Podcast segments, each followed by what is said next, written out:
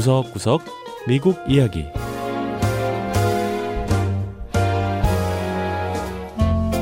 미국 곳곳의 다양한 모습과 진솔한 미국인의 이야기를 전해드리는 구석구석 미국 이야기 김현숙입니다. 미국은 다양한 인종과 문화가 공존하는 나라답게 정말 다양한 식당이 있는데요.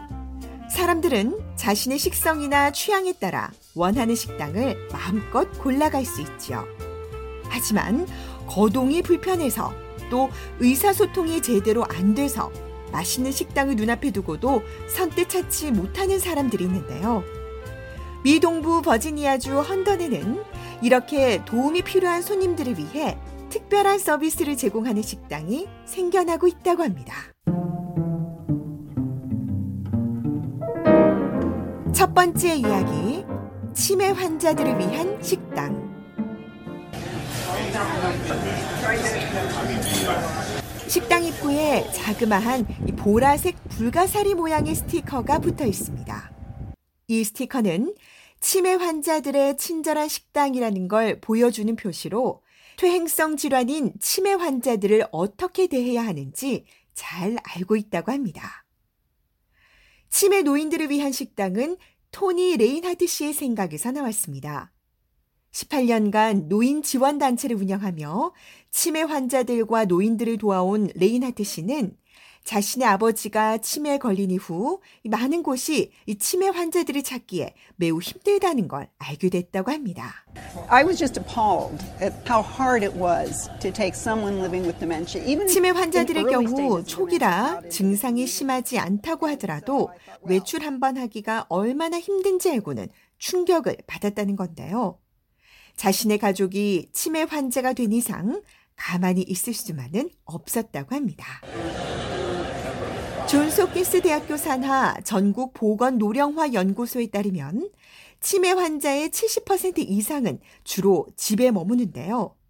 지역 사회가 이들을 받아들이지 못하는 게 아니라 어떻게 대해야 할지 모르기 때문에 치매 환자들이 집에 머물 수밖에 없다고 하네요. 레인하트 씨는 치매에 우호적인 미국이란 단체와 함께 자신이 사는 버지니아 지역에서 캠페인을 시작했는데요. 서비스 업종에 있는 사람들을 대상으로 치매가 있는 사람들을 어떻게 대해야 하는지 가르치기 시작한 겁니다. Sometimes I'll go out and I do talks at churches, do a lot of workshops at churches. 주로 교회에서 강의를 많이 하는데 참석한 사람들이 강의를 듣고는 다들 자기 이웃의 이야기라며 주위에 치매 환자들이 있다고 말한다는 겁니다. 지역사회의 변화를 가져오기 위해선 사람들이 이렇게 치매 환자가 주위에 있다는 걸 인식하는 것이 첫 번째 단계라고 하네요.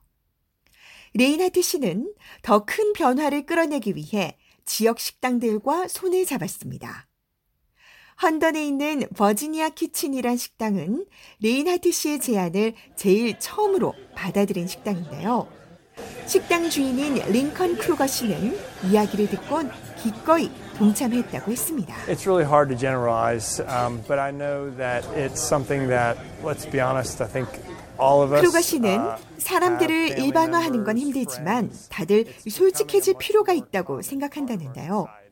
누구나 가족과 친구가 있고 그들 중에 치매 환자가 있을 수도 있다며 점점 흔한 경우가 되고 있다고 강조했습니다.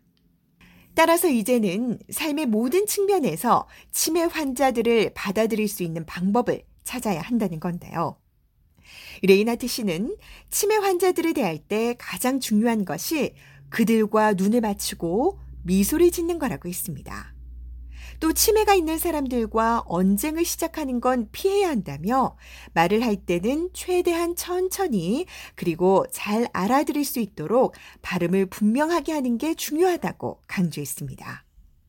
왜냐하면 이 치매가 있으면 뇌가 정보를 처리하는데 시간이 더 오래 걸리기 때문이라고 하네요. Especially as Americans, we do talk very fast. I talk fast. 미국인들이 말을 좀 빨리 하는 어, 경향이 있고 자기 자신부터가 말이 빠르다는 레인하트 씨는 치매 환자들을 수용하는 사회가 되기 위해 사람들이 할 수 있는 한 가지가 바로 말을 조금 천천히 하는 거라고 했습니다.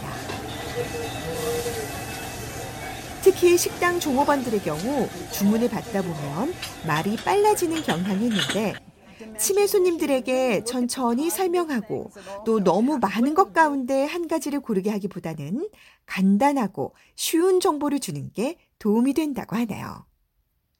오늘 2030년이 되면 전 세계 치매 인구가 7,500만 명에 달할 것으로 예상되는 만큼 치매에 대한 사람들의 인식을 높이는 게 중요하게 여겨지고 있습니다. 일부 연구 결과를 보면 치매에 걸리지 않기 위해선 늘 활발히 움직이는 게 중요하다고 하는데요. 치매 환자들을 위한 사람들의 인식 개선 운동을 벌이고 있는 레인하트 씨 역시 치매를 예방하기 위해 하루도 빠짐없이 춤을 춘다고 했습니다.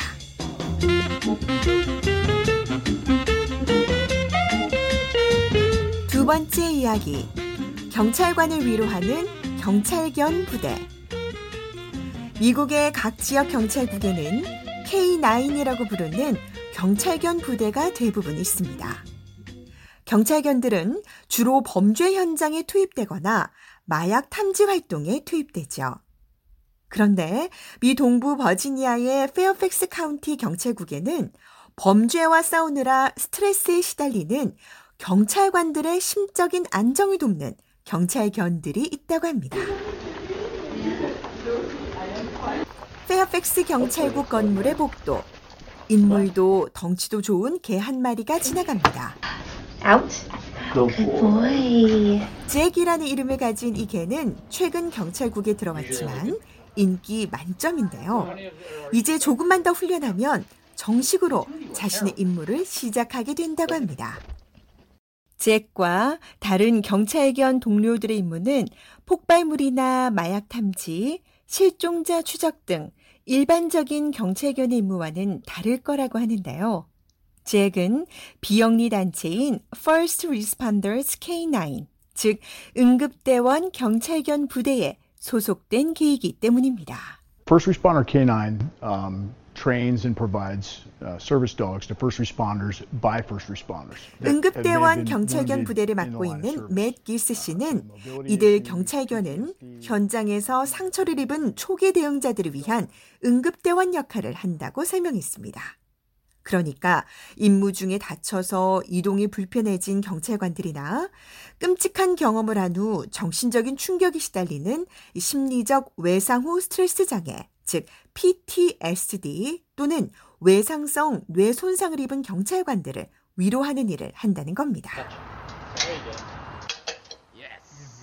미국에 많은 경찰견 부대가 있지만 이런 역할을 하는 응급대원 경찰견 부대는 최초라고 하는데요. 초기 대응자들, 그러니까 경찰과 소방관, 긴급의료원 등이 바로 이 응급대원 경찰견 부대를 훈련하고 있습니다. Right now, as we start to focus that training, it's focused towards disabilities. So the dogs 페어팩스 경찰국의. 크리스 샤프 씨는 현재 응급대원견들은 장애인을 돕는 훈련에 집중하고 있다고 했습니다. 예를 들어 경찰견들이 직접 문 앞에 있는 장애인용 단추를 눌러서 문이 자동으로 열리게 하고 자신이 보조하는 사람이 문 안으로 들어올 수 있도록 돕는 일을 배운다는 겁니다. 현재 이 특수견 부대에는 총 다섯 마리가 훈련을 받고 있는데요. 다섯 마리 모두 임무 중 숨진 경찰관들의 이름을 땄다고 합니다. 훈련이 끝난 후 다섯 마리 가운데 잭과 홈스 두 마리는 경찰관들의 PTSD 예방을 위한 임무에 투입되고요.